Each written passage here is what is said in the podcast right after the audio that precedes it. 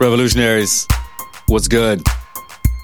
Today's episode is brought to you by our good friends at Scotch Porter, founded by my dude, Calvin Quallis. Scotch Porter is the fastest growing hair and beard care company in the country. About a year ago, my friends started telling me that my skin looked amazing and that my beard looked soft and luxurious. I told them, this is Scotch Porter at its best.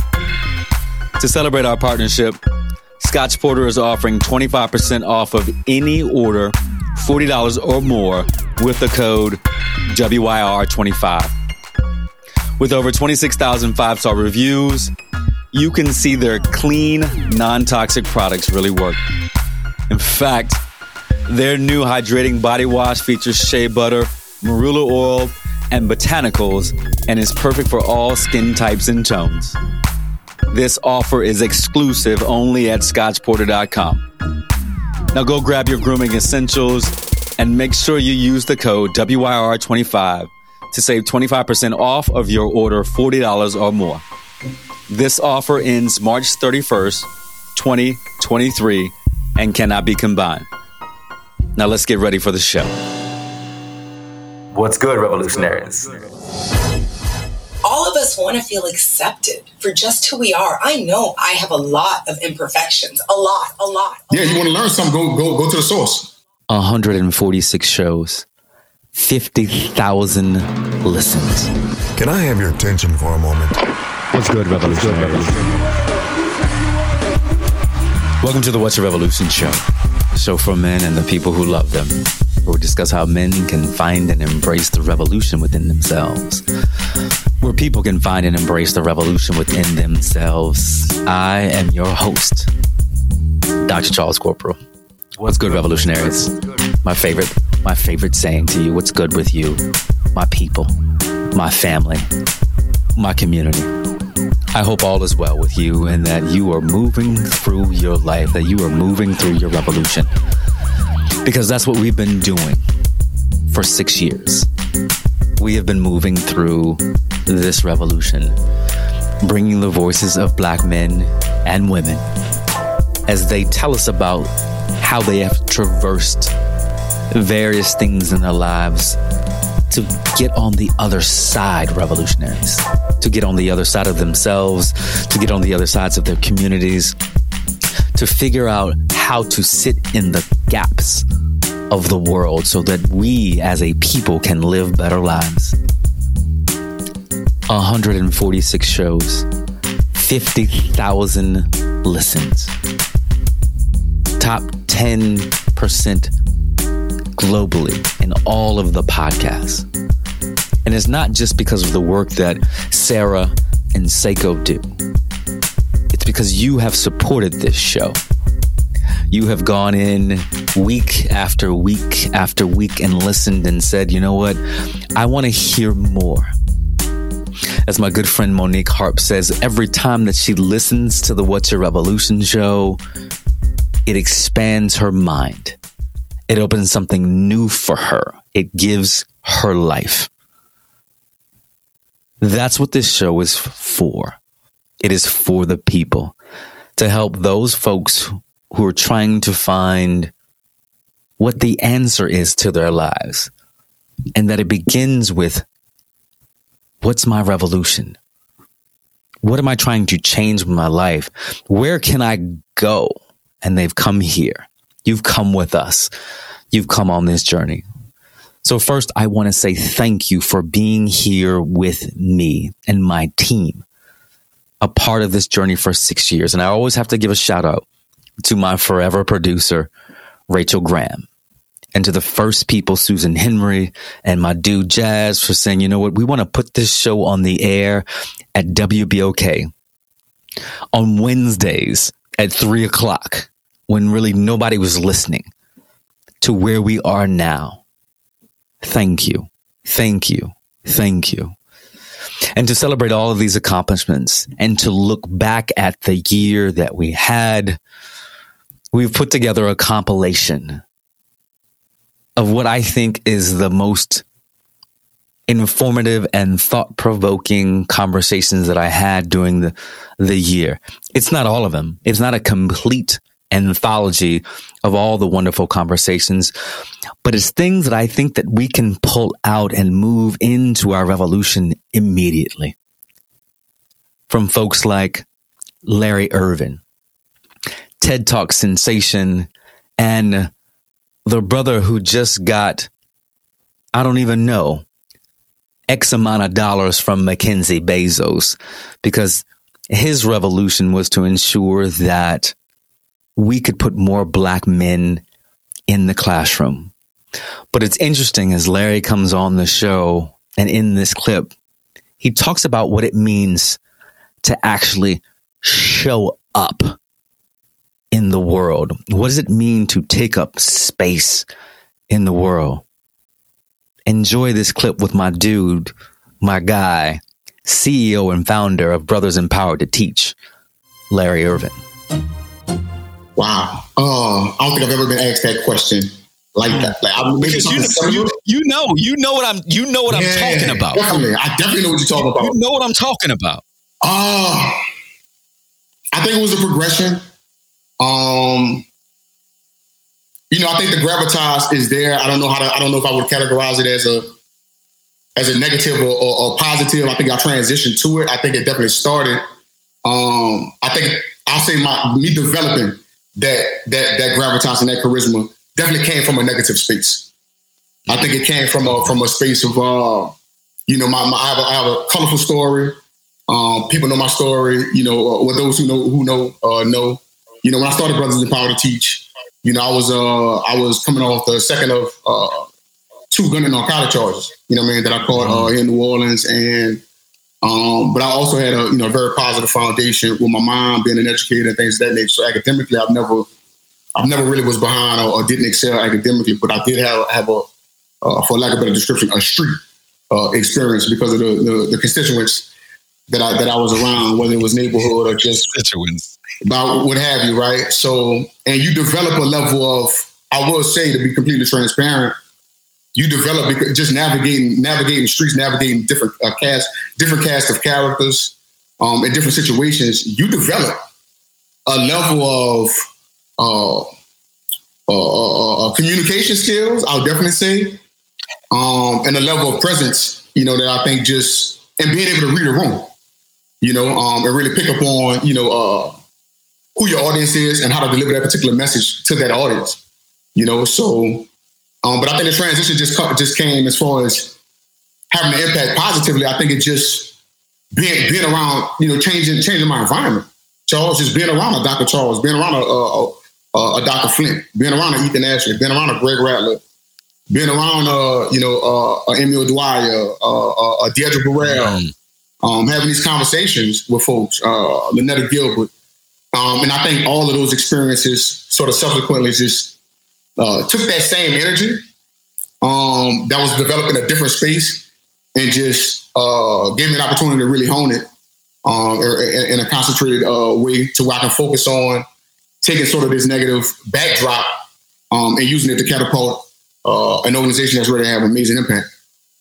Mm, mm. Think, think, think about what he just said, revolutionaries.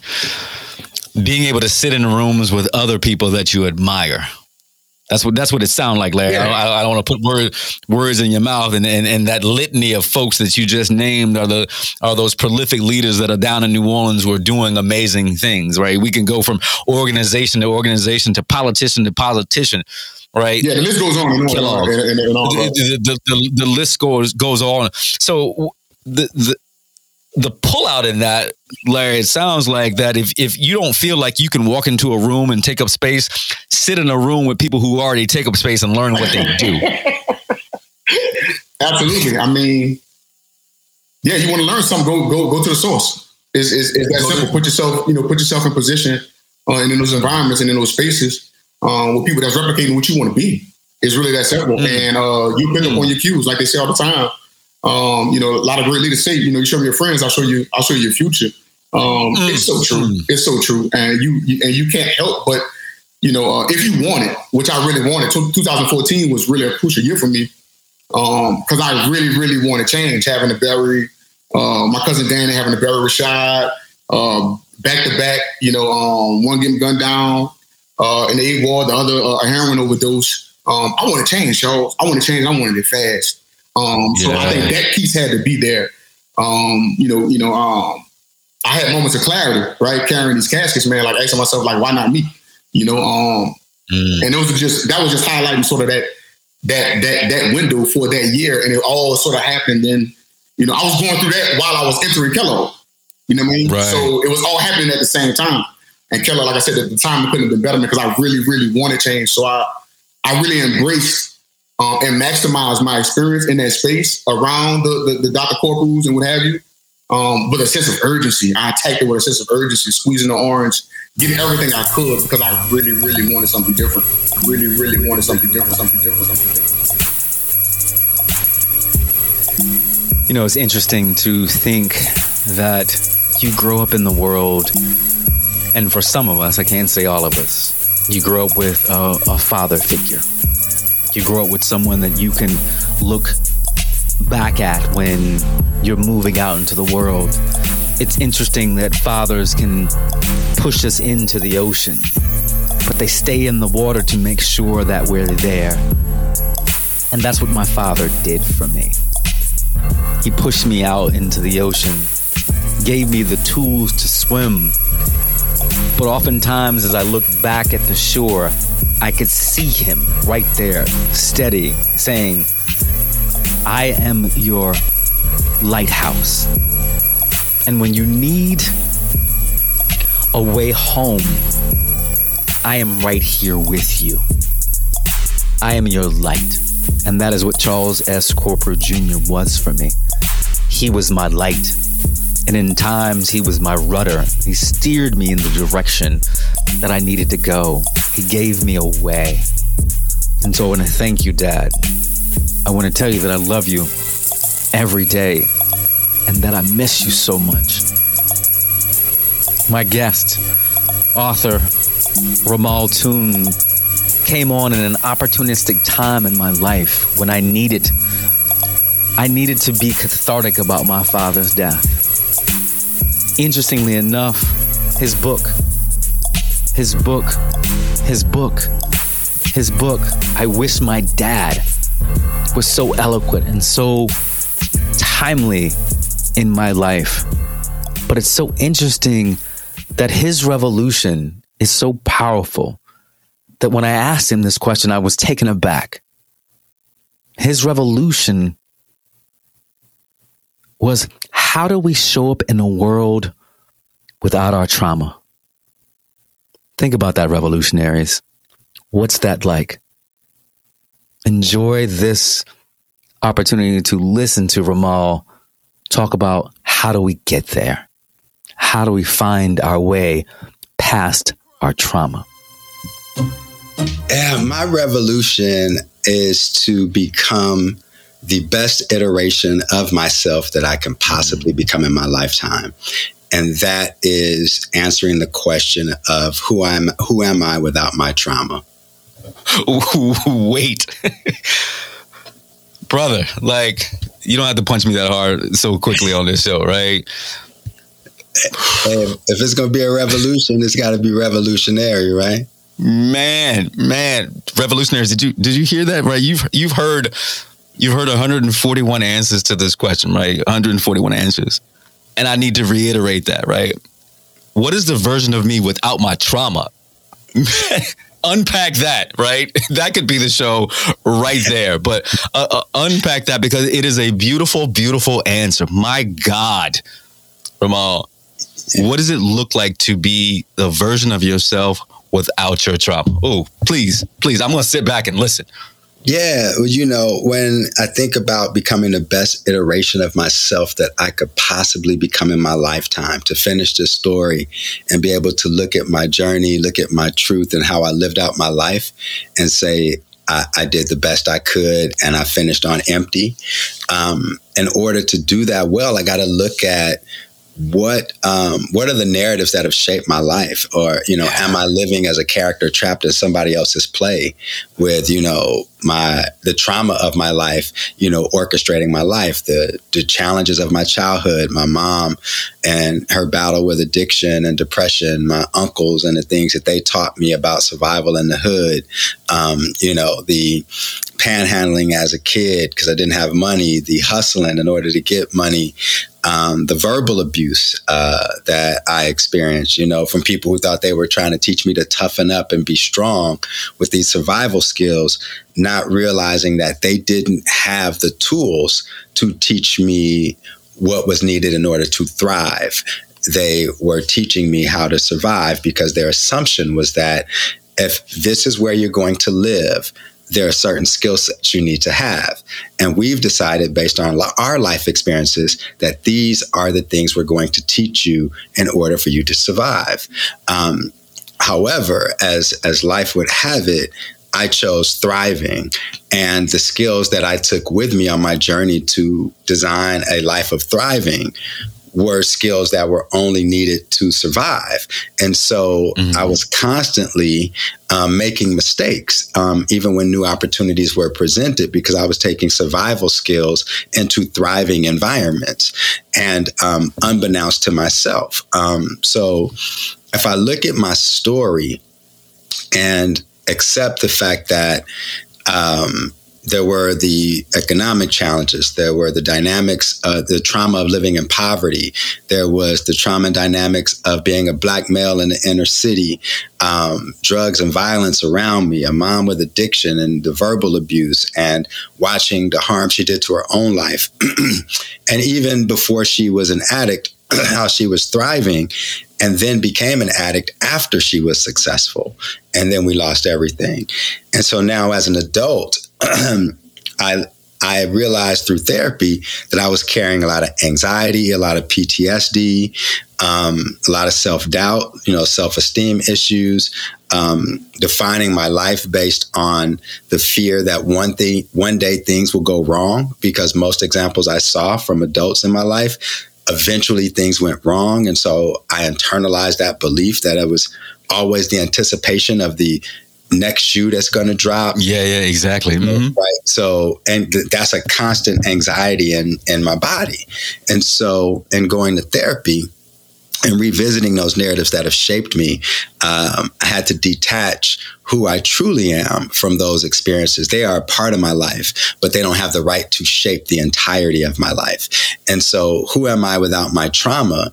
Is is a journey of shedding those fears, anxieties, and doubts, um, carrying the lessons and the wisdom as tools to keep my eyes open for opportunities to help other people like me overcome as well. Not just overcome the environment and the circumstances, but overcome the um, the emotional aspects of it and the mental aspects of it. Um, to to find ways to surrender that pain.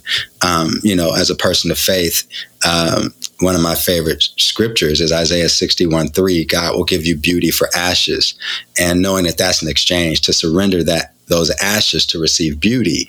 And so this who am I without my trauma is really about a journey of surrender, um, surrendering the ashes in my life in order to receive the beauty that was always destined to be mine, and and allowing myself to be courageous enough uh, to let that beauty and that love in, um, and humble enough and vulnerable enough to let go of the things that don't serve me well. Man, um, who you so telling, brother? Thrive. Yeah, yeah, brother, brother. I, I definitely appreciate that because we talk so much on this on on this show about right the first tenet of revolution right? Personal revolution is revolting and evolving into the person that you want to be right? But you have to have an idea right of what that what that evolution down the road is going to look like. And if you don't right and you're thinking about i want to be the, the iteration of me right is the person that thrives without my trauma right? And so I've got to revolt. I've got to shed, right? I've, I've got to shed, right, the, the trauma and and the, and, and the survival behaviors that go along with this. But what I want to pull out of this for a, a second, Ramal, is that you talked about bringing survival tactics into thriving tactics, right? And so folks want to hear about what does that look like? Because they may not know what a survival they may think well this is a thriving tactic but it's actually a survival tactic. Can you give me an example of where you brought a survival tactic into a thriving environment and how you know how you realize oh i'm just this is surviving and it's actually disallowing me to thrive yeah i think one of the key one of the big survival tactics that i took with me into my professional life was always showing up defensive always mm-hmm. um, guarded and um, intentionally walking into any room feeling unsafe right mm-hmm. unsafe that to the extent that people uh, the assumption that people are going to take advantage of you, the, the assumption that every person is a potential threat. Um, you know, stay guarded, stay on, um, stay very measured in your words. Um, because uh, you know people can't be trusted. Um, that that all of those ideas um, do not lead to being a person who is thriving. Um, yes, yes. They keep you they put you in a place oh i found that they let me speak about this personally. They put me in a place of not only not letting people see me but also not allowing myself to be fully seen. As you all know i talk so much about my time in new orleans and my people I actually think that New Orleans probably should give me some residual as much as I talk about it on the show because New Orleanians are some of the most passionate, caring, loving people. My guest, Dr. David Wallace, CEO and founder of Dream House Lounge, comes on the show to talk about something that's so important to us. We hear it all the time I need to have more self care. I need to take care of myself. I need to rest. But Dr. Wallace, and his eloquence and his belief in moving past self care, not only taking care of our mental and our physical, his belief is that we need to move from self care to soul care. In this riveting clip, Dr. Wallace details what it looks like for us to be fully engaged in healing and loving our souls. We hear this so much, Dr. Wallace, that mm-hmm. that self care, and we, we're pushing on, on folks like, how are you taking care of yourself, right? Self care, self care, self care. And oftentimes, particularly for people of color, and particularly for men of color, we don't even know what that looks like. It's not a term that we are socialized to have in our arsenal, right? You know yeah. what I'm saying? Uh, but the one thing that I realized that rest is revolution, dear brother. And what happens when we rest? Right? Mm. We think about the we think about the, the the the the metaphysical acts and the physical acts of what rest does to our body, what good sleep does for our bodies. What happens is right here comes now now we got two two really really smart brothers on the you know on the conversations right talking about, but sleep is rejuvenation, right? Our brain washes yeah. itself right? You think mm-hmm. about that. Our brain actually washes the toxins of the day, all and, and the waste comes out of the brain when we have good sleep. Your gut actually rejuvenates itself during rest. What happened? Mm-hmm. The toxins it, it it begins to rid itself of all of the bad things when we rest what happens is is that when we don't, and, and I'm sure Dr. Uh, Dr. Wallace can confer, is that when we don't rest, right, right, the, the the levels of cortisol build up in our brain, right? Cortisol is the stress stress hormone that builds up in our brain, and what happens is that the body reacts to that. We begin to gain weight, right? We our, our body begins to hold on to weight because in this stress, the, the predation, right, uh, right, we're thinking that predate the predators. So I must hold on to weight to make sure that I I have all of the energy to fight predation right? Mm. That's not how we're that's not how we're built, right? Our mm. gut, right? Our, our, gut begins to change when we're stressed, right? The microbial aspects are begin to change and it's harmful for our body. Rest is revolution revolutionaries. I want you to understand that. And thinking about when we rest and we have the ability to sit still, I feel like I'm on, I'm on, like, I'm, I'm in front of my parishioners right now, Dr. Wallace. you know what I'm saying? I'm like, yes, yes, yes. Yeah, you know what I'm saying? But what happens when we rest and we have the ability, as my good friend Reggie Hammond says, right, CEO of Active Peace Yoga, our mind has the ability to create. Mm. To think about that, right? And if we talk about soul care, as Dr. Wallace was just saying, through liberation, our mind at peace has the ability to say, Who do I want to be? Mm. Who do I want to revolt and evolve into revolutionaries? But if your mind is not peaceful, you cannot soul care. Is that correct, Dr. Wallace? I wholeheartedly agree with that. I think that I think you just like broke it down, and that could be the eleventh like life lesson in my book. I should have wrote about mm. rest, the importance of rest. But no, I, I think that it is like pivotal to start the conversation there because. Um, we have a lot we as black people carry a lot of generational trauma we as black men carry a lot of societal trauma and when mm-hmm. we don't even realize we're carrying it i think that's when it's the most like invasive and most predatory mm-hmm. and yes. so this idea of taking moments to rest so that your body can rid itself of those toxins i think is mm-hmm. like is incredible and then very yeah. very important Mm-hmm. So let's let's do a double click on what you said. What does soul care look for you? Look like for you, and how do you how do how do my revolutionaries think about soul care? From you know if they're if they're thinking about you know the the ministry of Dr. David Wallace from a soul care through liberation perspective, what does that look like? I'm a spiritualist first, and so um, I always give honor and thanks to God my ancestors and the Orishas, particularly Orisha Shango, who I'm initiated under. Um, I practice a traditional African faith, Ifa, mm-hmm. from the Yoruba uh, tradition, which is present day Nigeria. And when I think about soul care, I think about uh, meditative practices. Mm-hmm. I think about holistic healing. I think about using herbs to clean the body of energies um, using herbs to clean your space of energies, um, using herbs to set the energy in your mm. space, um, and using herbs to set the energy for your mind, body, and spirit. Quite frankly, right before I got on this call, I cleaned myself off with some Florida water because I just like had like a crazy morning and mm. dealing with clients and things like that. And I'm like, all right, I got to get this energy off of me so that I can be present mentally, right. physically, and spiritually for this call uh, because it's just that important to me. And so when I think about soul care, I think about taking advantage of those opportunities to check in with your soul, check in with your consciousness, to think about how you're feeling, to think about how you're showing up into spaces. Um, and if you need to course correct, for me, it is not uncommon for me to like pause and meditate in the middle of the day.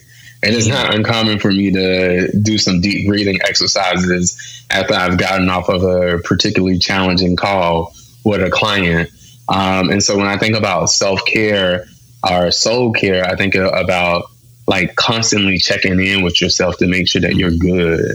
Um, and that also might look like looking in the mirror and say like, do I feel good about myself? Like, do I look good? Do I uh, are my teeth white? or like, and I know there's like more the like vain aspects of it, but uh, the reality is like the way you show up in spaces is like how people are going to perceive you, but there's also mm-hmm. like the way you show up in spaces dictate how uh, successful you can be in spaces dictate right, right. Um, what you get out of spaces. And so I'm always trying to check in with myself um, before I go into different spaces. So that's a right. version of soul care for me as well. As well. As well.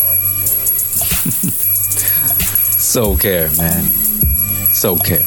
What happens when our soul is full, but our bodies are not? You can't have soul care unless you're actually taking your meds. M E D S S, as my boy as my dude, as my guy. Dr. Travis Batts, world renowned cardiologist, comes on the show to talk about what it means to actually, actually take care of our hearts, our physical hearts. Think about that cardiovascular disease, diabetes, high blood pressure, all of the number one, number two, and number three killers of men of color. What do we need to do? Dr. Batts actually gives us the antidote, gives us the reason why we need to go see our doctors, why we need to have community with other men to tell the stories of why we should go to the doctor, what we should do, what we should ask, right? What tests we need. Dr. Batts gives us the roadmap. So enjoy and make sure that you are putting these tools into your belts and you're actually going to see your doctor. We don't need any more deaths. We need more life. We need more life. We need more life. My understanding is is is, is cardiovascular disease, high blood pressure, diabetes are some of the leading causes of death in our communities, and particularly cardiac cardi- cardiovascular disease. Talk about that, right? How did we get to this place where cardiovascular disease is one of the leading causes of death for our community, for Black men? So, great question. And again, this is where I, I shift into uh, kind of kind of Dr. Batts mode because this is where the rubber hits the road. So since we've been talking, we've been talking about 15, 17 minutes, right? How about this? Get, wrap your head around this, and I'm going to pause. Every 36 seconds, every 36 sessions, someone dies from cardiovascular disease. Mm-hmm. Since we've been talking, almost 40 people have died. Period. And when you think about that, understand that African Americans, African American males, are 30% more likely to die from heart disease than their white counterparts. Period. Put a period right there.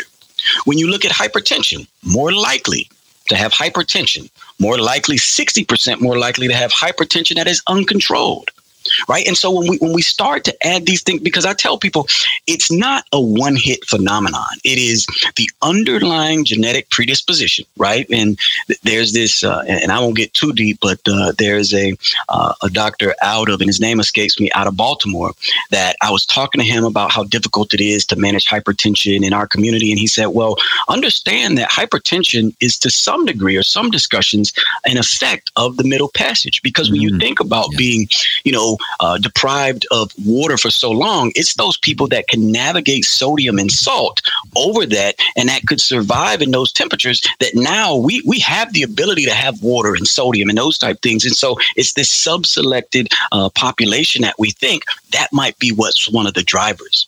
But when we look at that one piece, right, that doesn't have to be your outcome.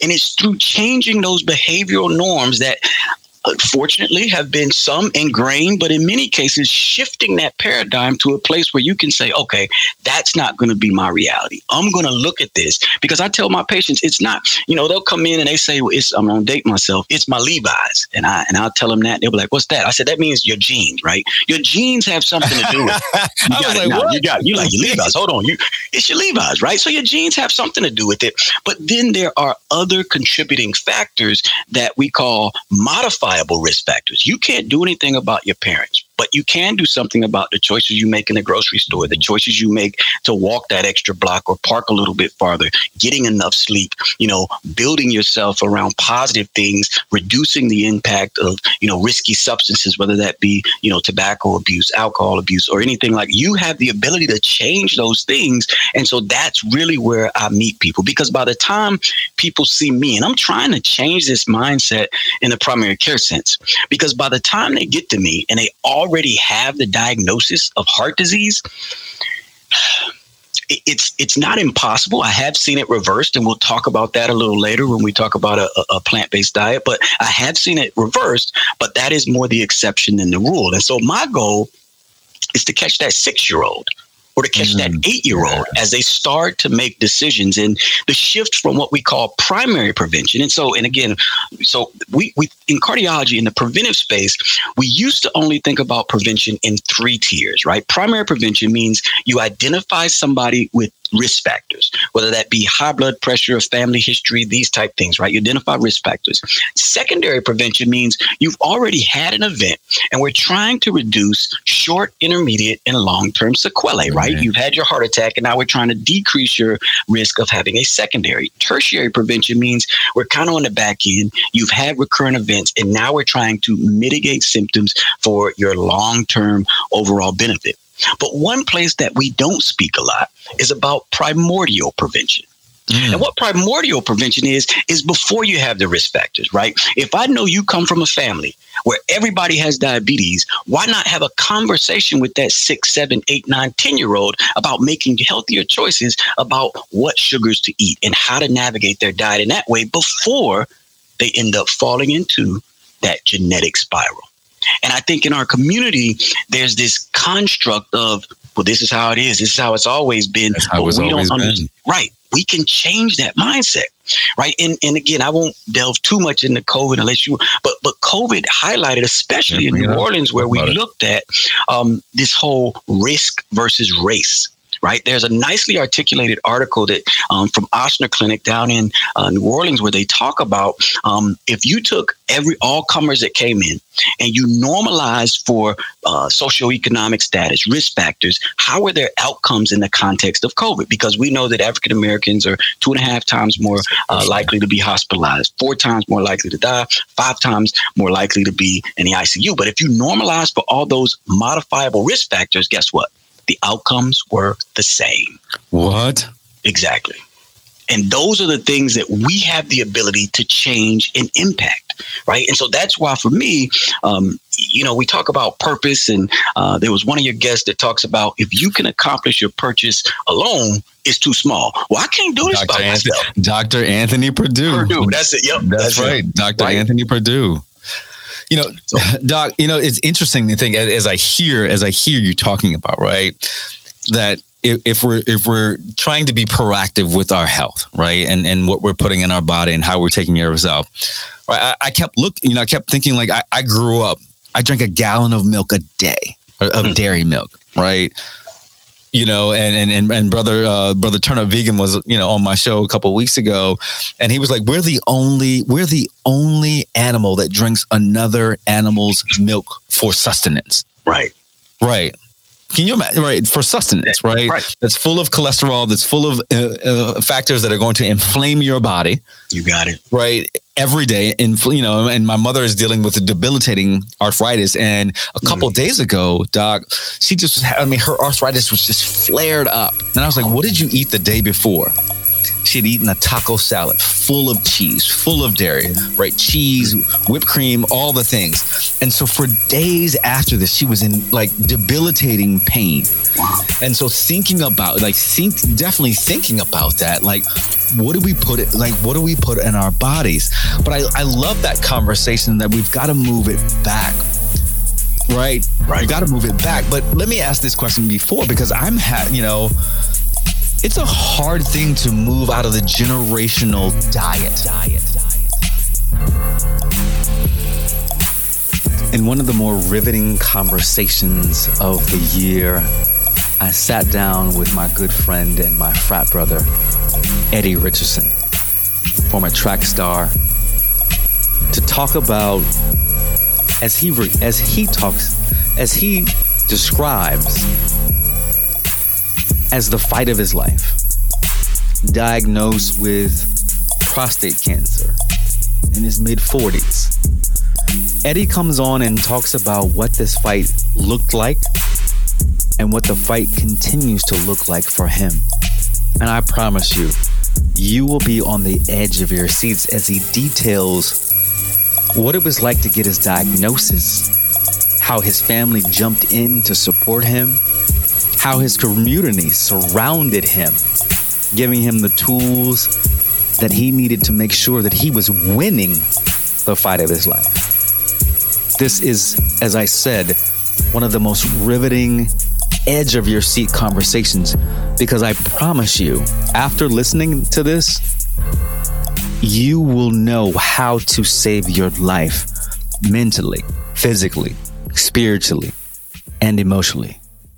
This is a must listen, revolutionaries.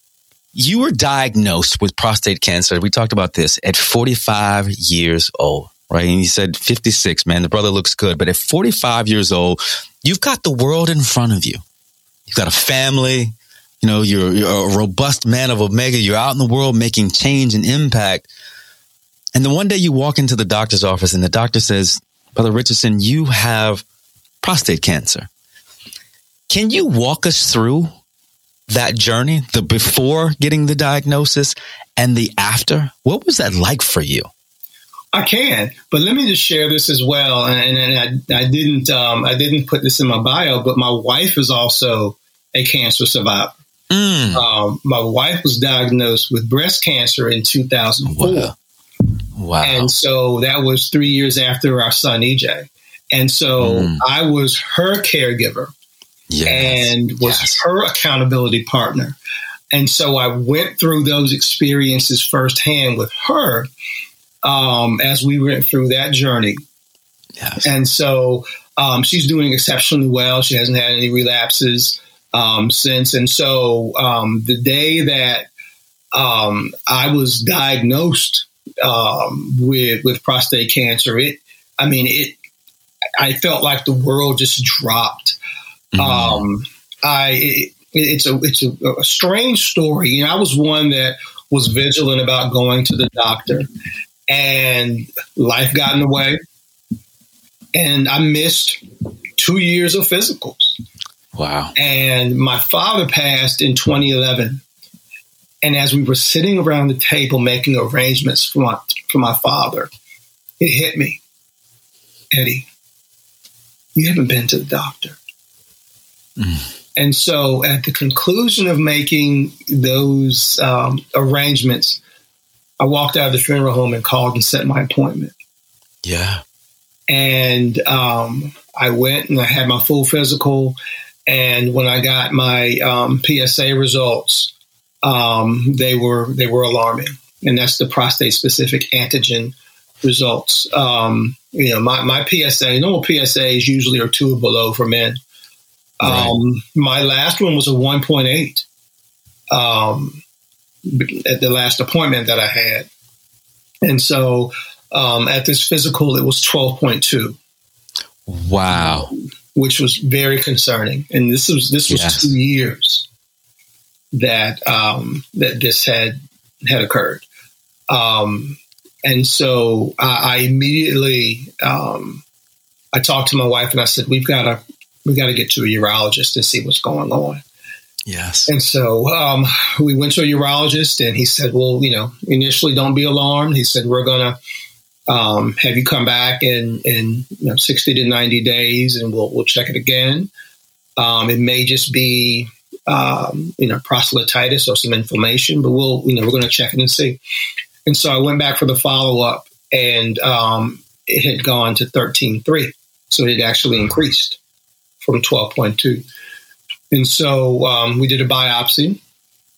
And um, when they do the biopsy, they they segment your you know prostate into um, six sections, and so they evaluate um, where there is cancer, you know, to see where there is cancer. And I had um, cancer evident in five of the six sections of my prostate that they had um, had looked at, and so you know, at that point, um, we made some decisions and talked about some options, and and I made the decision that I wanted to have um, what's considered a radical prostatectomy. I wanted to have a surgery, and so right. um, I scheduled my surgery within about 120 days from when. I got you, Eddie. Can I, I? I, hate to cover. There's mm-hmm. so much that I want to um, uh, unpack there before we move sure. on to the rest of the story because I can hear I can hear my revolutions in my ear. Like, wait, wait, wait. He five of the six sections had had cancer. You went from 1.8 to 12.2 to then 13.3. did you feel any symptoms? Did it, did anything feel wrong? Did, were you, was, was there blood, blood in your urine? Were you having, you know, bone pain? Were you, I mean, were you having difficulty urinating? What, was there anything that said that this was going on in your body? Brother, I had absolutely no symptoms. Wow. None. Mm. And th- and that's the scary thing about this disease, right? The scary thing about this disease, you're going you're going along in life, right? And nothing, uh, uh, almost silent. If you don't go and get your PSA checked, and it used to be, and I know one of the stigmas around why why brothers weren't going to get their their prostates checked because it was the DRE, right? It was the, the digital rectal exam, exactly. right? And exactly. right, it, it, when I say digital, it's not an electronic. It is this. It is your digit. It is your finger. It is urologist exactly. finger, right? Right, going up your behind, right, to massage your prostate, right, for it to secrete, so they can then test Exactly. So I, am glad, yeah, I'm glad they've come up with a revolutionary way to test it through your blood. But I know many men in our own masculinity like, nah, ain't nobody, ain't nobody sticking there anything anywhere so they can test. So I'm just going right. to go all right. So, right. so thank you for saying that. That there were no symptoms to this. There, there were no symptoms at all. And I'll say this as well. You know, while I was going through the process of, you know, getting the exam, because my my my physician, um, you know, he advocated for that you know, I thought of prostate cancer as an older person's disease. You know, and it wasn't until I was diagnosed that I realized that there was a prevalence of prostate cancer, higher prevalence of prostate cancer in African American men. And so while yes. the baseline in science may say 50 for African American men, there's a lot of literature that says that they should start at 40. Wow. And if there's family history in which I did not have family history, you know, a lot of times uh, some of the literature out there will say that it's it's paternal. So if you if your father or your uncles on your father's side, someone on your father's side of the family has prostate cancer, there's a higher evidence of that. I my dad my dad died of congestive heart failure. Mm. Um, didn't have issues with with prostate cancer. Um, so it was a complete shock um, that um, I, that I was diagnosed, and um, you know, if, if you know, in, in, being here in the area, and I've been, you know, uh, with uh, good brother Charlie Hill, who's the head yes. of Hampton Roads Prostate Health Cancer Forum. Here in Hampton Roads, there is a higher prevalence of men, of African American men being diagnosed with prostate cancer than any other area of the country. Wow. Which, any reason for that? Any any any correlative variables that might indicate why? We can't. Is, it, is, is it in the water? Something in the water? I know.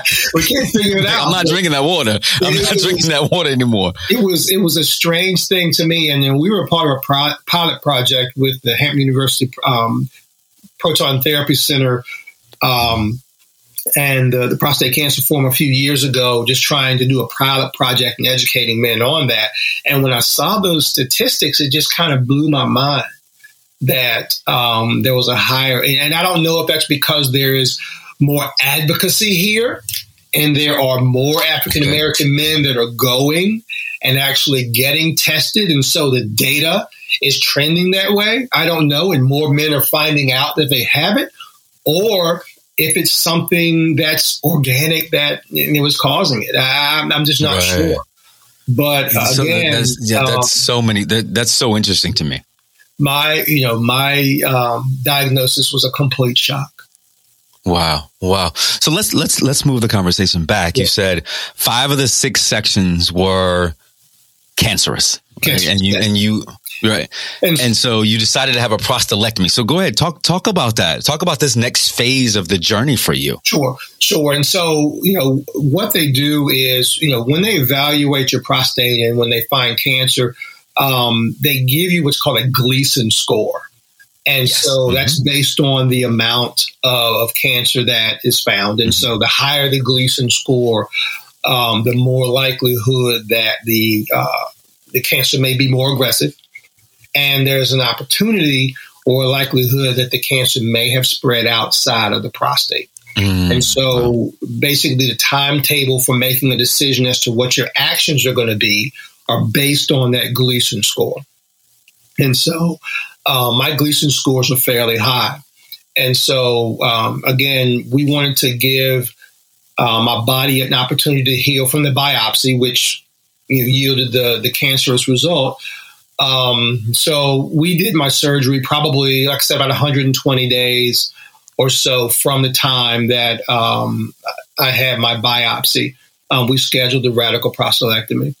And so um, we did it with a machine called the Vinci machine. And so mm-hmm. um, there were five ports that were put into my abdomen. And, um, and so the physician removed my uh, prostate using that procedure. It's a fairly common procedure, and, and a number of brothers, um, you know, continue to use that procedure that, um, you know, now. But depending on where you are in the country and depending on the access to technology, I mean, there are probably a dozen or more different therapies or different treatments for prostate cancer. Some gentlemen don't want the surgery. Some gentlemen may want to, to do radioactive seeds, mm-hmm. or right, they may exactly. want to do radiation. Or, you know, here we have the Hampton University uh, Proton Therapy Center. And so, um, you know, some gentlemen, um, you know, pursue proton therapy. It just depends on personal choice. For me, with my age, um, my physician advocated for um, the the surgery mm-hmm. to you know give me an opportunity to try to spare some of the muscles that you know control the penis because yeah. you know depending on the type of surgery yes. it damages the nerves that are around the penis and so functionality is one of those things that mm-hmm. becomes an issue and so you know for some gentlemen they're like oh no oh no exactly oh no uh. going to do anything that's going to damage that member and right. so exactly. um, you know some men have lost their lives um, trying to protect that member. Um, and my thing is, I want to keep my life, and we will do right. whatever is necessary Man, for me tell you, brother. to uh, to continue forward with my life, to continue forward. As Brother Richardson detailed, it takes everything to win the battle for your life. But he also talks about, interestingly enough, the things that we're putting inside of our bodies. And I wanted to know, I wanted to have this conversation. I had it with Dr. Batts, who is a vegan, and talked about how living a more vegan or eating a more plant based lifestyle, plant forward lifestyle, actually increases your ability to win battles. Win battles that'll actually let you live longer. But what do you eat? How do we make it how do we make it taste good? I want you to go google turnip vegan and you will see that this brother social media maven giant this dude has turned a vegan lifestyle into something that we all should aspire to. Turnip vegan aka todd anderson comes on the show to detail that revolutionary moment in his life when he realized that being vegan was going to save him. And then how do we do it? How do we actually, how do we actually create meals and a lifestyle that is lifestyle that's actually going to like move us into the space that I want to do this. I want to eat like this. I want to feel this good think about this, and I said this on the show. If Turnip Vegan hadn't found that lifestyle, and if I hadn't found Turnip Vegan that day, who knows how many people would have wouldn't have been uh, impacted. But he made the choice, and his choice and his revolution is impacting millions of people every day. Take a listen this is challenging, right? You said this this was challenging in the beginning. Mm-hmm. If I if I am someone looking to move into this space, right, to move into creating a more plant based lifestyle, what do you recommend that we do? Good question. Uh, like I said earlier, we're all different. Um, my approach to veganism was all or nothing, and so I jumped in, and that was it. I was ready to not ready to go, but I, it was cold turkey. I met a lot of people that are not open for cold turkey or that's not the right path for them. I know people that have taken their their steps there. For example, when I first went vegan, it was during Thanksgiving. Oh. So, you got Thanksgiving and Christmas around the corner. And I remember going to my family house and that same scenario of not having nothing to eat. But I remember just having some small conversations with my family and they looking at me strange, like, what is he going through? What phase is this? And, you know, but they were kind to me and didn't, you know, make me feel bad. But I wanted them to change, but I had patience with them. And now fast forward to, you know, five years ago, without me having the pressure, my mom is, is eating plant based right now. Oh, that's beautiful. You know, my mom is like calling me and, and asking me about recipes, giving me tips on how to turn something, you know, that we used to make vegan. And so um, my advice is take your time, be kind to yourself, and I recommend you find, uh, you know, whatever your number one or number two dish is, try to veganize that. And if you're not open to cooking um, you know, then try to find a restaurant or try to find an outlet so you could just start the change process in your mind. Because, like I said, seven, eight years ago, that seed was planted with me. I didn't go vegan right then, but I tried the food. And I remember walking away having a roadblock, being like, oh, this vegan. it's not that bad. It wasn't that bad. My, my nephew, I invited him over not too long ago, and I'm like, hey, man, I made this vegan chili. I shouldn't have said vegan because his eyes cringed right away. And that changed the way that the food probably tastes. You know, and so I just say, you know, be open minded to that seed being planted. So if that's, you know, doing meatless Mondays once a week, if that's just trying to figure out what, you know, you can eat veganism, just start working on planting that seed and doing what's best for you. But just know we live in a time right now that it's not that difficult. Five, six years ago, it was a lot more difficult. Like I had to do everything from scratch, you know, and now you have, you know, a lot of options at the grocery store to help you carry through that that process. But just take your time, you know, find out, you know, your favorite meals and test the waters and, you know, figure out, you know, how to move forward from there. Yeah. Don't put pressure yourself. Have patience that's the thing. I, I get frustrated as, as, I'm moving through my my, my plant based journey, mm-hmm. and you know my life is my life is hectic. We talk I talk about that at length. You know there there could be five to six different variables moving in in at one time in my life between my mom and my dad. My you know this. Uh, my job at Camelback Ventures, running a, you know, being being somewhat of an athlete, uh, you know, and then mom and dad, mm-hmm. and so I look, I, am always trying to figure out more efficient ways to cook. And so it's been, it, it previously has been easy. Give me a protein, chicken, beef, or turkey, and let me throw some vegetables or whatever. Now mm-hmm. it's figuring, you know, it, it's a mindset shift, right?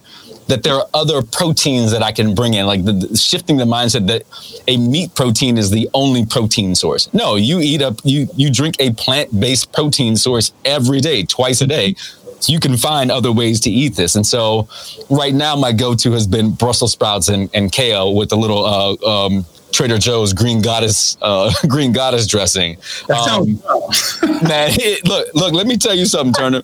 The air fryer is my friend right? As as I move through this vegan journey, right? The air fryer has my friend. I've done air fryer tofu. I've done air fryer um, tempeh, which I don't like. I'm like, nah, the tempeh on the air fryer is not it's not that good. Um, but the air fryer tofu, I'm gonna try some seitan this weekend. Uh, some different things. One of the things revolutionaries is I want you to do, I keep saying, go to Turnip Vegan on YouTube. This brother has amazing videos. Go ahead, brother. Look, and so to back up a little bit, one more thing that really helped. So keep in mind, it's a mindset. It's it's all mindset. Uh, one thing that helped me kind of start changing my mindset is understanding that the food that we love is because the flavor and texture. Yeah. So I started thinking to myself, I was like, now would I just eat like like would I just grab a steak, you know what I mean, and cook it and just eat it by itself when I was not vegan? Probably not because the flavor comes from the spices and herbs mm-hmm. you know and so once i started realizing like the flavors that we crave and you know the textures can be replicated that started like okay i could ditch this like i don't necessarily need that and so um, I just wanted to point that out. It's it's if you can understand how to create flavor and texture, Yeah. You will start your you will start the road to your journey a lot quicker. And that's where I'm at right now. It's uh, when I first went vegan. Um, I ate a lot of mock meat. I ate a, a lot of uh, processed vegan food, and I had a friend tell me that was vegan at that time. He's like, "You're going to change. Your your mindset is going to grow from there." And I just looked at him. I didn't understand it.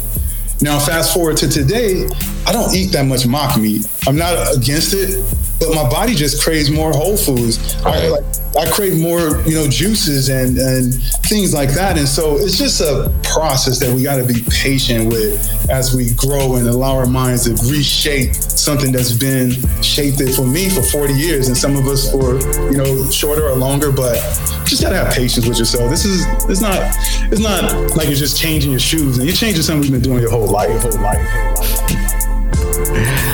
the incomparable Reggie Hubbard, former White House luminary turned yoga aficionado, comes on the show to talk about his journey from from burnout to enlightenment. We've talked so much on the show about what it means to be revolutionary with your health. But what does it mean to take care of your mind, right? Thinking about this from self care to soul care, right? From taking care of your heart to putting the right things in your body. But what happens when we don't feed our minds? Reggie talks about that, but then he reverses it and says, What yoga and meditation can do for you will complete you. it completes you. Think about this as, as he said, this new word of mine, his pithy answer, right? Pithy, go Google that. His pithy answer is to normalize health and well being for folks that look like you and me. You will be inspired and motivated to sit and cross your legs or find a studio that is going to allow you to practice, practice, practice on being the best version of yourself. I'm the most unlikely yoga teacher. I'm the most unlikely Buddhist practitioner um, in the world, right? You know what I mean? Like I, uh, I am. If you look up overachiever in the dictionary, it's like me with like in a b boy stance. You know what I'm saying? Like first in my family to go to college. I didn't just go to college. I went to Yale. I have a master's degree in international strategy from a European school, like in Belgium. Like as a black dude, like, um, and like the addiction to proving myself in a system that sought to destroy me was killing me, man. It was mm. killing me. You know what I mean? I worked at the height of politics, man. I've been on Air Force Two, like I've been in the, I've done all this stuff, and I did it working eighteen hour days, sleeping four hours a night. Mm. You know what I mean? And just grinding. We glamorize the grind culture. You know what grind makes you? Grind turns you into dust. Dust. Oh, say say that again. Yeah. Say that again. We glamorize grind culture when grinding only turns you into dust. Like we are spirit, we are not dust. You know, s- mm. you know, we're made of the same thing as like universal energy. You know what I mean? And in fact, most wisdom, most indigenous wisdom traditions have been appropriated by white people. It's ours. Like Buddha was brown. Yoga was originated in Africa and India. You know what I mean? So these wisdom traditions that I espouse and live by are ours. And like they empower us to be in touch with spirit, which is our divine birthright. But I didn't know that at first, right? So I worked these 18 hour days and I made it to the top. Um, but I've been giving um, lectures recently. And so I, I give didactic, but I also show pictures. Like they're pictures of me in like, you know, $1,000, $1,500, $2,000 suits, like with all these people. But you look at my face and I look miserable Mm. right? So, like you know, the the Bible says that what does it profit a man to gain the world and lose his soul?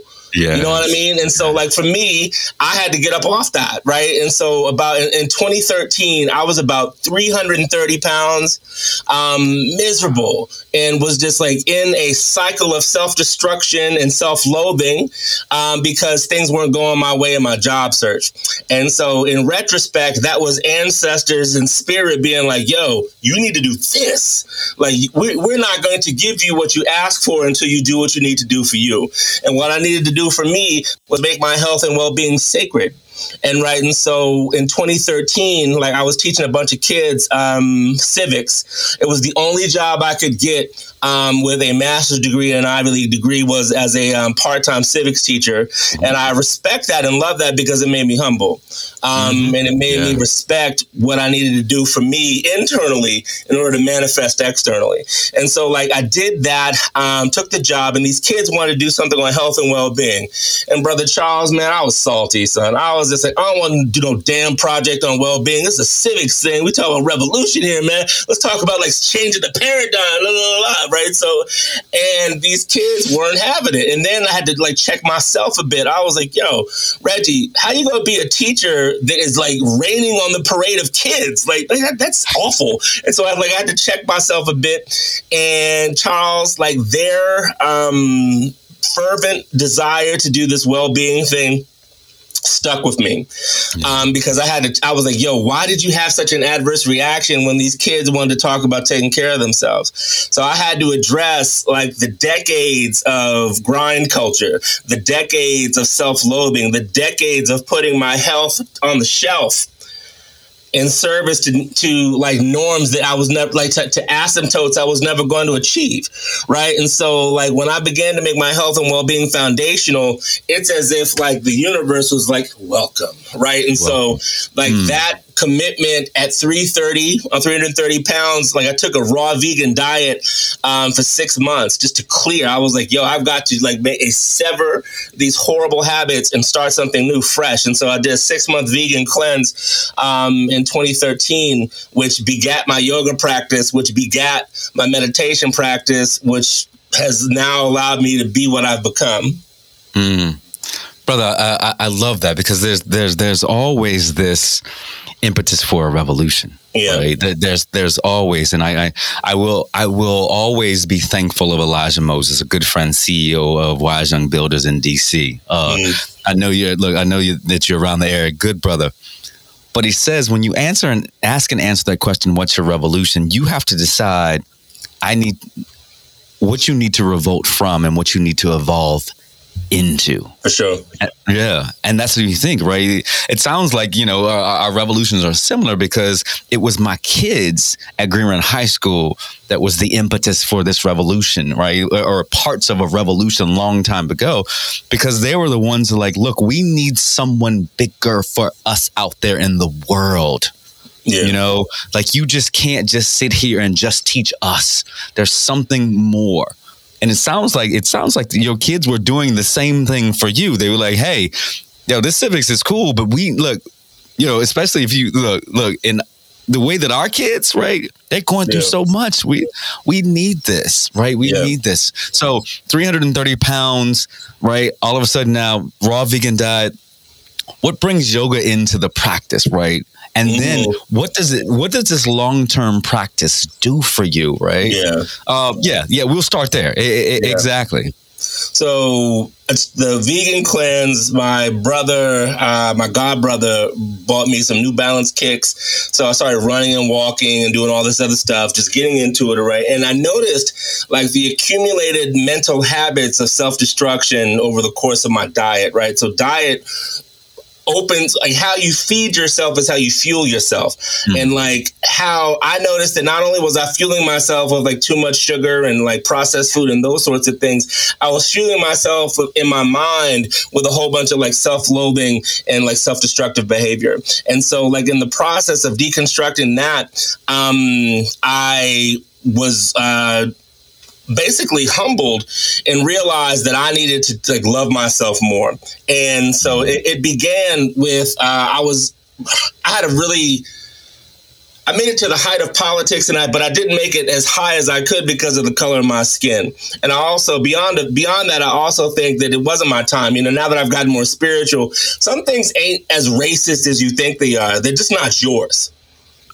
You know what I mean? Like, cause my grandmother, rest her soul, used to always say, "Baby, you gonna get yours." Like, if you have faith and, and purpose, what's yours is yours, and can't nobody take that from you. So perhaps what I was pursuing wasn't mine. It was a avenue to get me to where I'm at. So here's right. what I mean by that. I um I thought that I there was a place for an Ivy League educated brother in the Obama administration. Um, there were, it just wasn't me right? And so, like, I, w- I had gone in and out. I was on the blacklist at one point, um, and made my way into a point where I was up for contention to be either deputy assistant secretary of international education or uh, deputy chief of staff of the Department of Education. Charles, I made it to the top two for both of those jobs. Got neither one. Mm. That's like proposing to somebody and they say no. you know what I'm saying? I gotta leave. I can't be in town no more, yo. Like, ah, damn, right?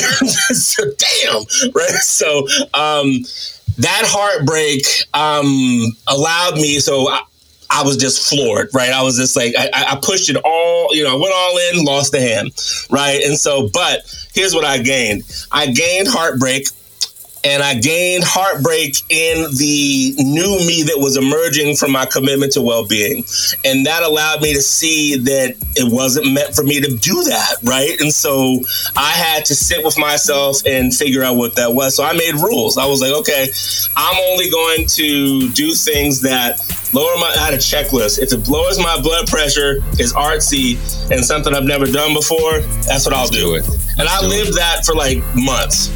And so I spent a lot of time at the Hirshhorn Museum in downtown DC. There was a Dali exhibit there, so I spent a lot of time just looking at art.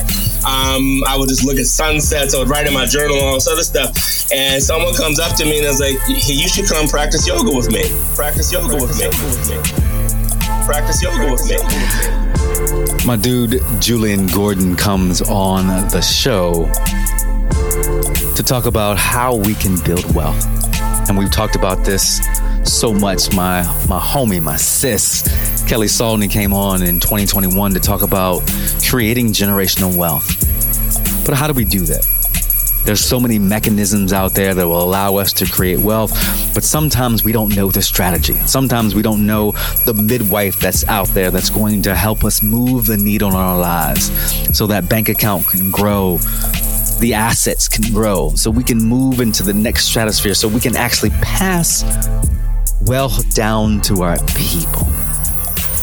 Julian Gordon, Mr. Multifamily, comes on the show to talk about what it means to buy that first multifamily property and how to do it, and what it means, right, to move forward in creating wealth using real estate as a vehicle.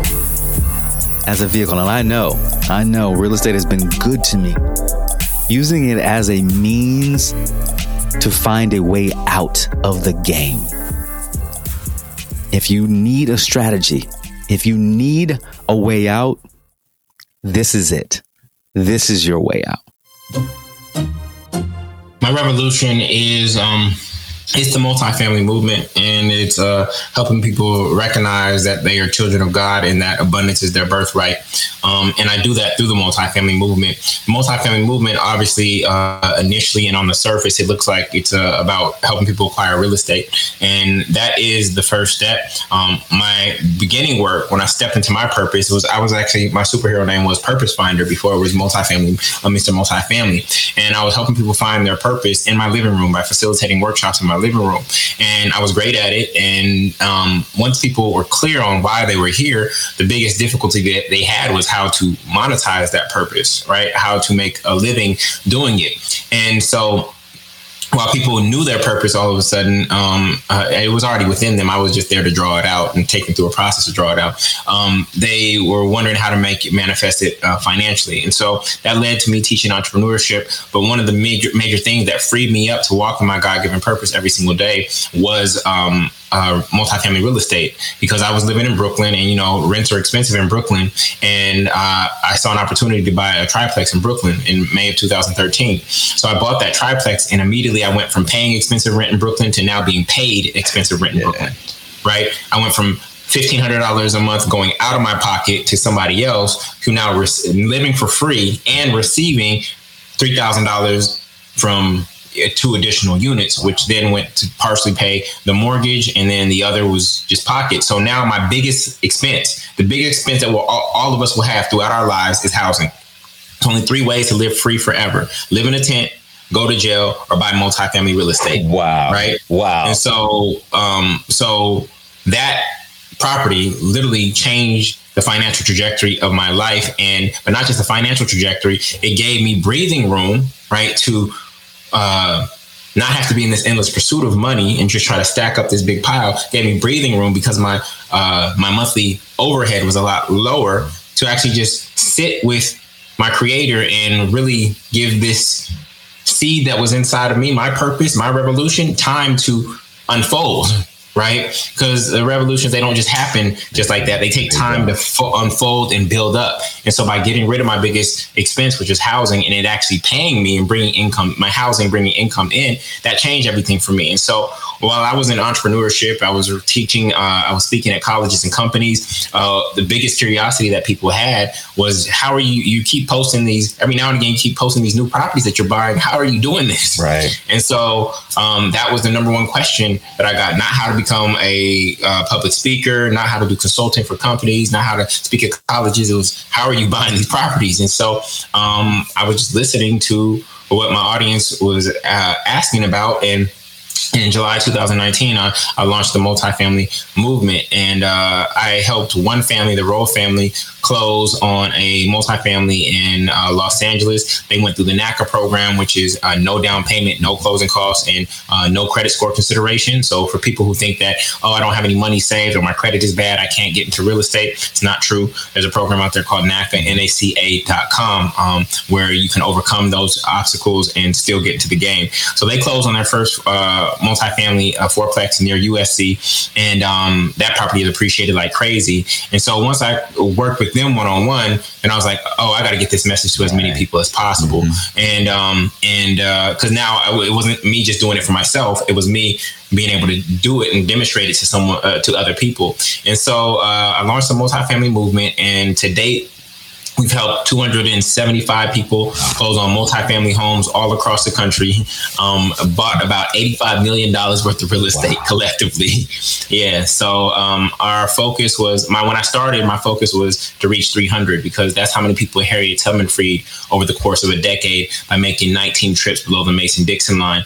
Um, and uh, we're at 275 right now, and I'm just so I like you know to go from that one family to now being at 275. Literally, when I go into the Facebook group, like every day there's a new closing now. Um, and our rate of closing is just accelerating, right. accelerating, accelerating. And so this has become a movement beyond me. Um, the students are self-organizing and having market meetups in their markets. So they meet up, they go look at properties whole together. Revolution. That's that are, whole yeah, so beyond me. It's beyond me. I'm want. the initiator. And I think that's really what's key to a revolution is like I'm the initiator, but this revolution does not depend solely on me, right? I'm a leader who, and what great leaders do, is they create more leaders. And so um, I've been able to create more leaders, and it's just be so beautiful to see this unfolding. And so, what I've come to in the past few months is the recognition that the multifamily movement is not uh, about real estate. The multifamily movement is multiple families coming together to create regenerational wealth and enter the asset class and the first asset that we were seeking to acquire together is multifamily real estate, but we will acquire more assets together, but not just for the sake of having more. We are acquiring those assets to give us the freedom we need to be able to walk in our God given purpose every single day. So it actually ties back into my initial work of helping people find their purpose. But what stops people from finding their purpose is finances and not having the time. So if I can get people to time freedom by getting rid of their biggest housing, uh, their biggest expense in life, which is housing, is greater than taxes, um, then that frees them up to do what they are called to do. And now we have a community of people who are all walking in their God given purpose without money ever being a worry or an issue. That's what it means to be childlike. Children don't think about money. Children don't think about money. About money. In one of my favorite episodes of the year, my sis, one of the most beautiful queens that you will ever meet in this world. Let me say that out loud right now. One of the most beautiful queens that you will ever meet in this world, Miss Kashana Palmer, comes on to laugh with me, to love on me, to give us as men what we need to actually show up better. How do we find and build and actually sustain loving and intimate relationships, Kiana drops a masterclass on how we should show up as men. And I understand how we show up as men in relationships, all kinds of relationships. This is one of the episodes that you will be like, damn, this is good. This is the episode that you share with your girls, with your boys. This is the episode that you sit around and talk about and saying, hmm, let me see how my people feel about this. Let me internalize what Charles and Kashana are talking about. How do I show up better? How do I show up better? How do I show up better so that I can love and be loved? This episode, this clip with Kashana is a game changer. Intimacy is is is is so much greater than like Yes. the the physical aspects of just having sex, right? Yeah. And so I have been really trying to cultivate intimate relationships. And that's been different. And it's been hard because I've been I've moved in the world a different way, right? You know, Corprew, as we'll call him, not Charles uh, or Dr. Corprew. Corprew has moved in the world a whole different way.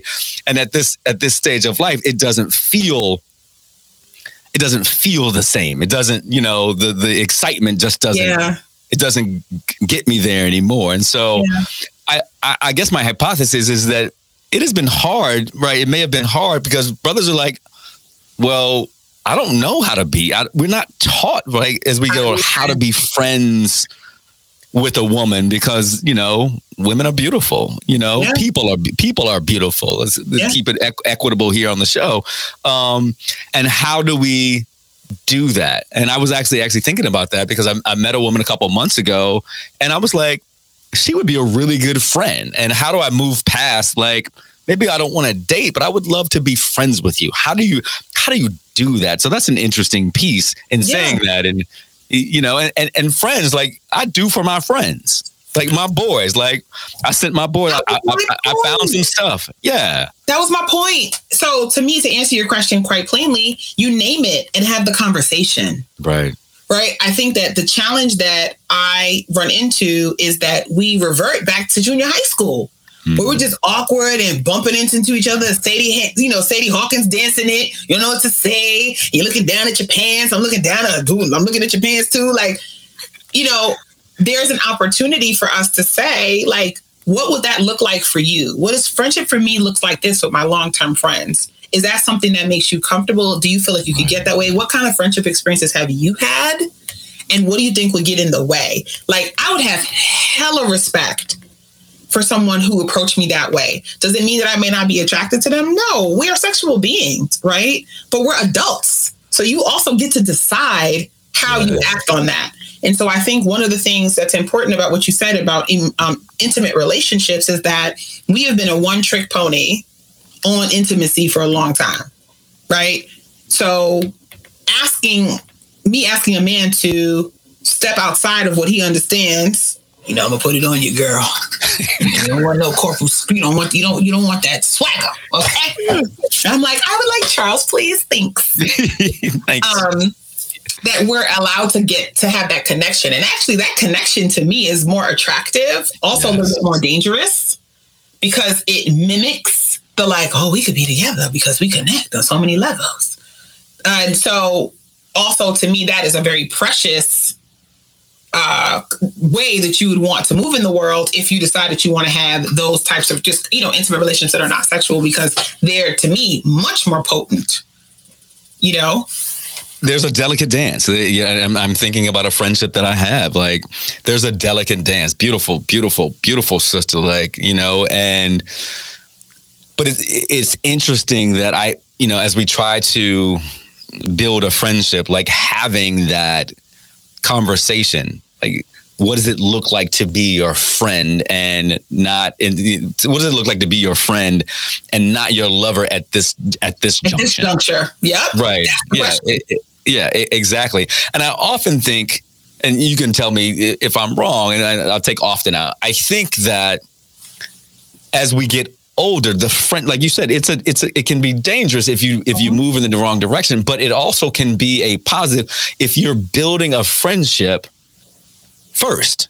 That's like what right. is it, what what does that look like? And asking that, I think that's a relationship thing. What does it look like to be your friend?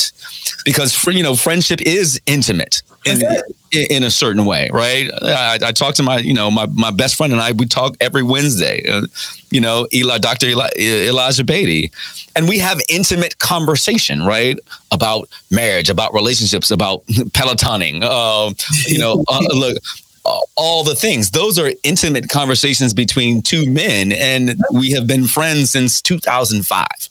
So that's you know almost 20 years of friendship that we have. And thinking about this as as you're entering into uh, a relationship with someone who might be a romantic partner you don't know. Yeah. You know, for me, and I'll only speak for me. I have just like, ooh, let me just jump in, and the, the and, and I'll be honest, this is my show. The gauge has been, well, how good is the sex? Right. And you're like, could be trash, could be awesome. Right. you, unless uh, there's few occasions in which you can't get better. Okay. I just want to say, just sometimes it's equipment, sometimes it's will, sometimes it's skill. Although I think skill can be improved, but will cannot. You know, it's a different conversation. But I think that that notwithstanding, like you've got to be able to have those conversations. So I'll give you an example. So my style when I date is we have hard conversations early. Mm. First date, second date, hard. Like I'm understand. I'm trying to understand your faith walk. I'm trying to understand how your family is down. I'm trying to understand where your mama and them. I'm trying to understand your relationships. And if you are run off by this conversation, then I would like to bless you and release you because hello, have you met me? I'm very verbose. This is about to be your life, friend. Like if you're not ready for 1,245 repeating questions and deep conversations and plus one and on on a you're gonna need a man cave living with me. And I would like to invite you to one because I don't want you around all the time. It's a different thing. Different thing. Meet me at the dinner table. that. Exactly, seven, seven p.m. and then and then the boom and go back. But I like to peace. See you later. See you tonight. You know, um, but I like to go deep because I feel like when you have deep conversations about things that really matter to you early, you don't have the emotional investment to have like the like dance around, don't know exactly what you want to say, don't want to hurt your feelings, don't know how it's going to land. I still like you, sleeping together is real good. I don't want to mess it up. Like you don't have any of that stuff going on. Right. So you get to just be yourself. Being your authentic self in a relationship is it's uh, uh, I- I'll equate it to like like warm water, like ocean water, like like like think think of like think of the Dominican Republic, you know, in in, in May that that that wa- mm-hmm. that that warm bathing water when you get in and you're like, "Oh, this just this feels amazing. And. Kashana, I'll, I'll say this because you know, as, as I wrestle with how to show up, right, and you know, and, and saying the word, like I said earlier, like being able to say, "Babe, I feel safe with you," Yeah. and I've been I've been wrestling with that because that's my own stuff about being a man, being a man, a man, being a man. To end our journey, I think about who would be the person that I would want at the end of the show to really knock us out, to really say, hmm, hmm, yeah, let me think about that. This sister, this full professor of medicine at the University of Miami, world renowned HIV researcher and practitioner, the author of Sex in South Beach, Dr. Sonjia Kenya, comes on the show and literally turns me on. Because we have this riveting, and when I say turns me on, turns me on mentally, has me thinking about how do we have good sex? And who else would you ask but one of the country's best known sexologists? Dr. Kenya comes on and really details how we as people can love and have more intimate, loving sexual relationships. And it's important because why is that a revolution? because studies show that not everybody is having good sex.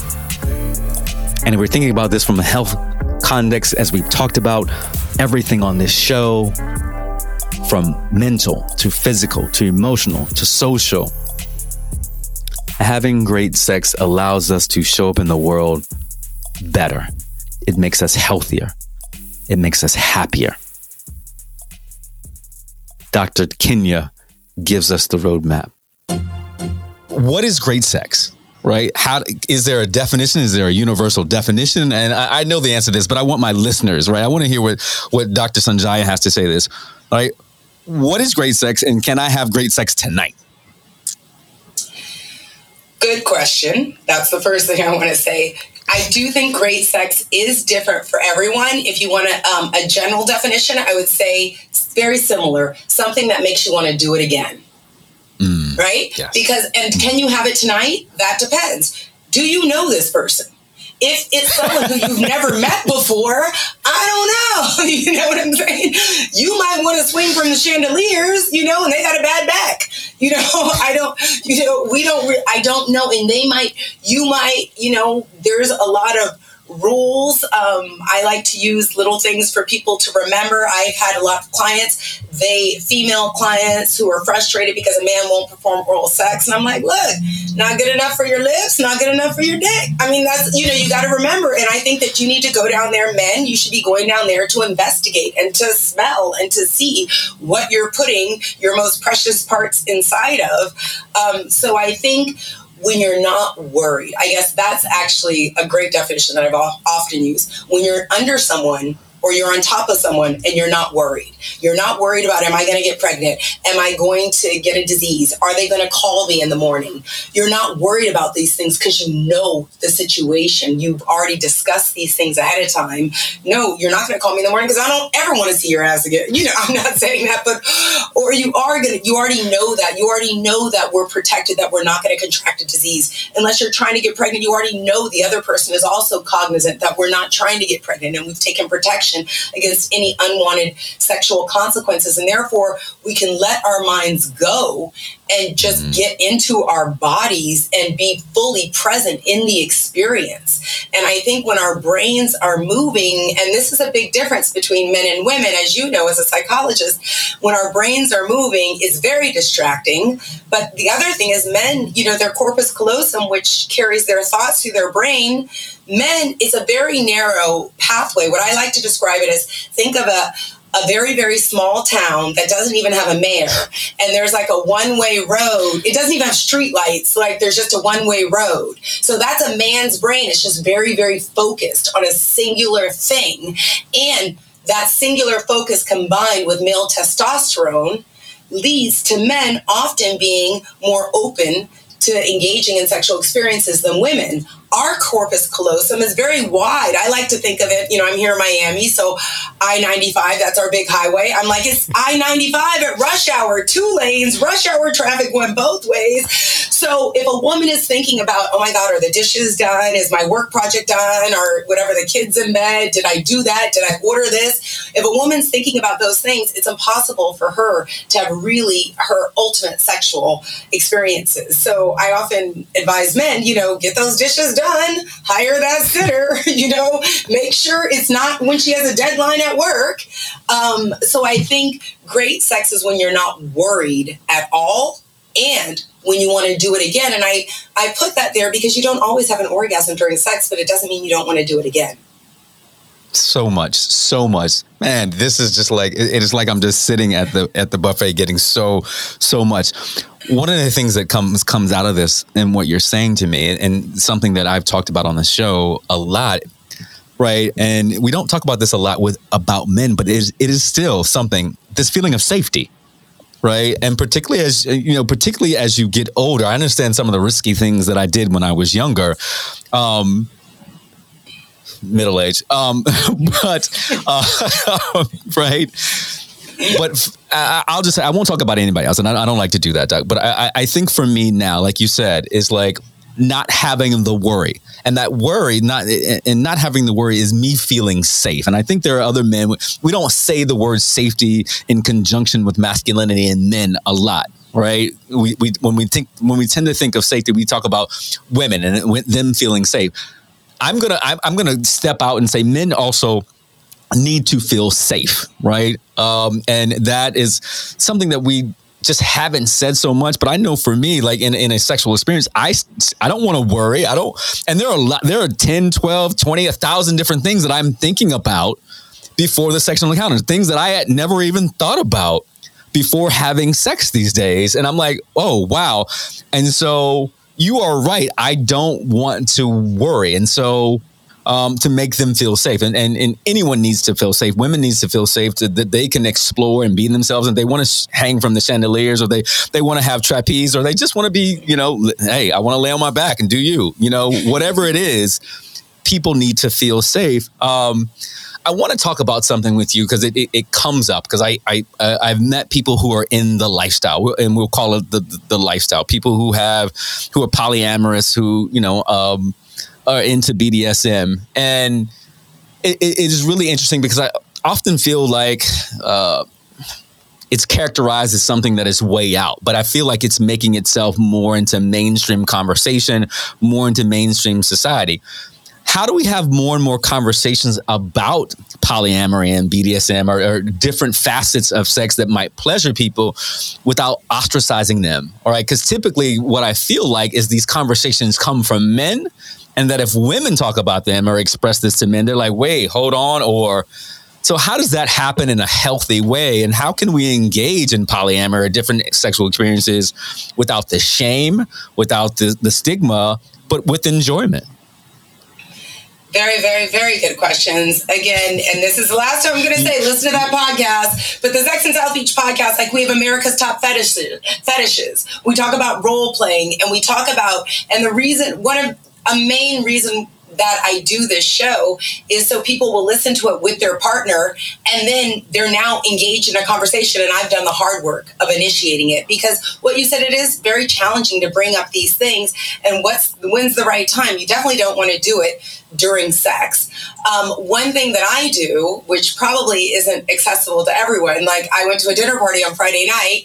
You know, my girlfriend introduces me, and the first question I'll ask is, "I will talk because I am in, I'm back into a writing mode, so I'm writing some things around this concept of marriedish now, and I'm asking people, would could you be?" In a great relationship where everything is great. You guys have similar values, you know, world ideals. Um, your money situation is right. You're both evolving in in in complementary directions. Everything's great, and your partner asks, you know, I I don't know if I want to step out and try something else, and I don't know. And if I were to do that, that I wouldn't want it to limit our relationship, and I don't want to end our relationship in any way, but I think I want to take a look. Or I think I want to go to this maybe swingers club, Club Velvet or something. That's one here in Miami. I think, would you come with me or would you not come with me, depending on what you're getting into? And um, I think that um, it's critically, critically important to fit, find a way to have those conversations with your primary partner before you make any behavioral changes. And mm. if you are the person on the receiving end, the first thing you want to not do, you don't want to shut it down.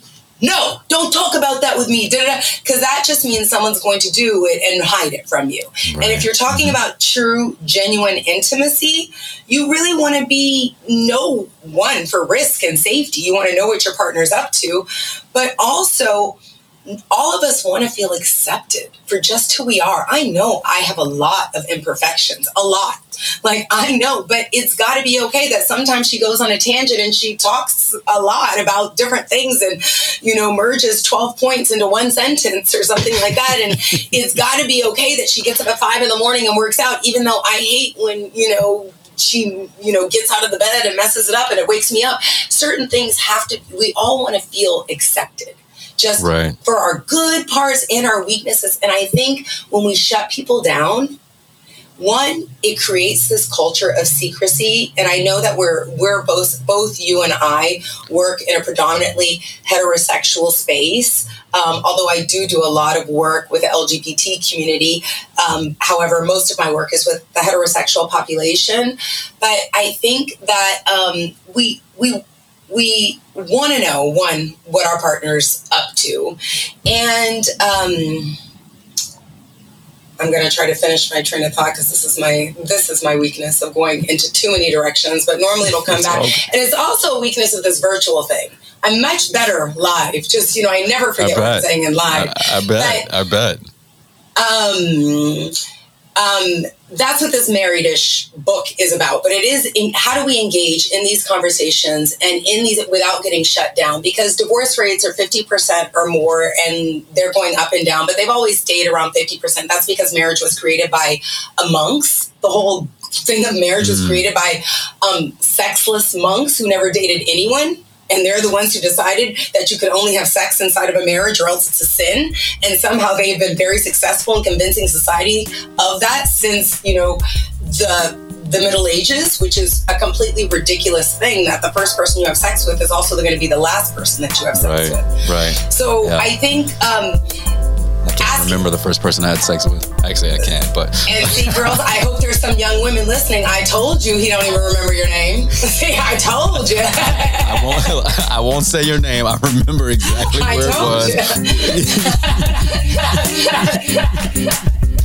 I hope that you have enjoyed this best of year five with me.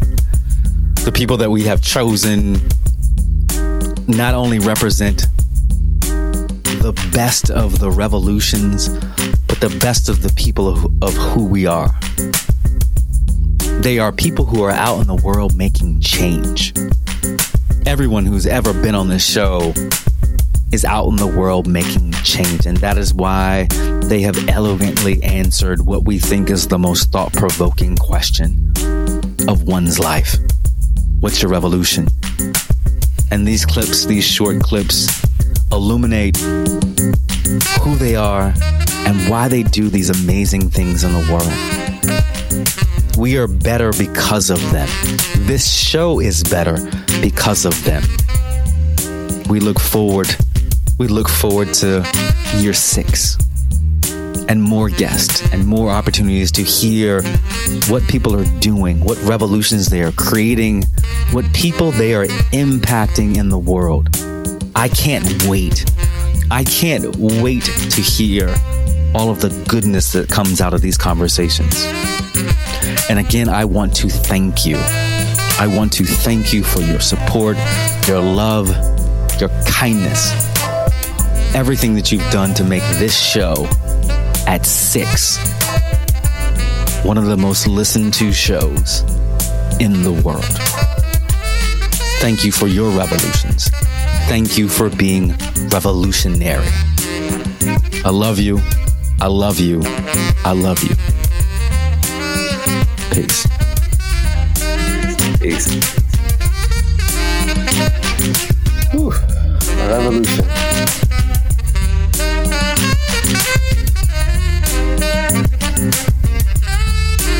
Once again, we want to thank our sponsor for the show, Scotch Porter. Please remember that you can save 25% off of any order, $40 or more, through March 31st, 2023.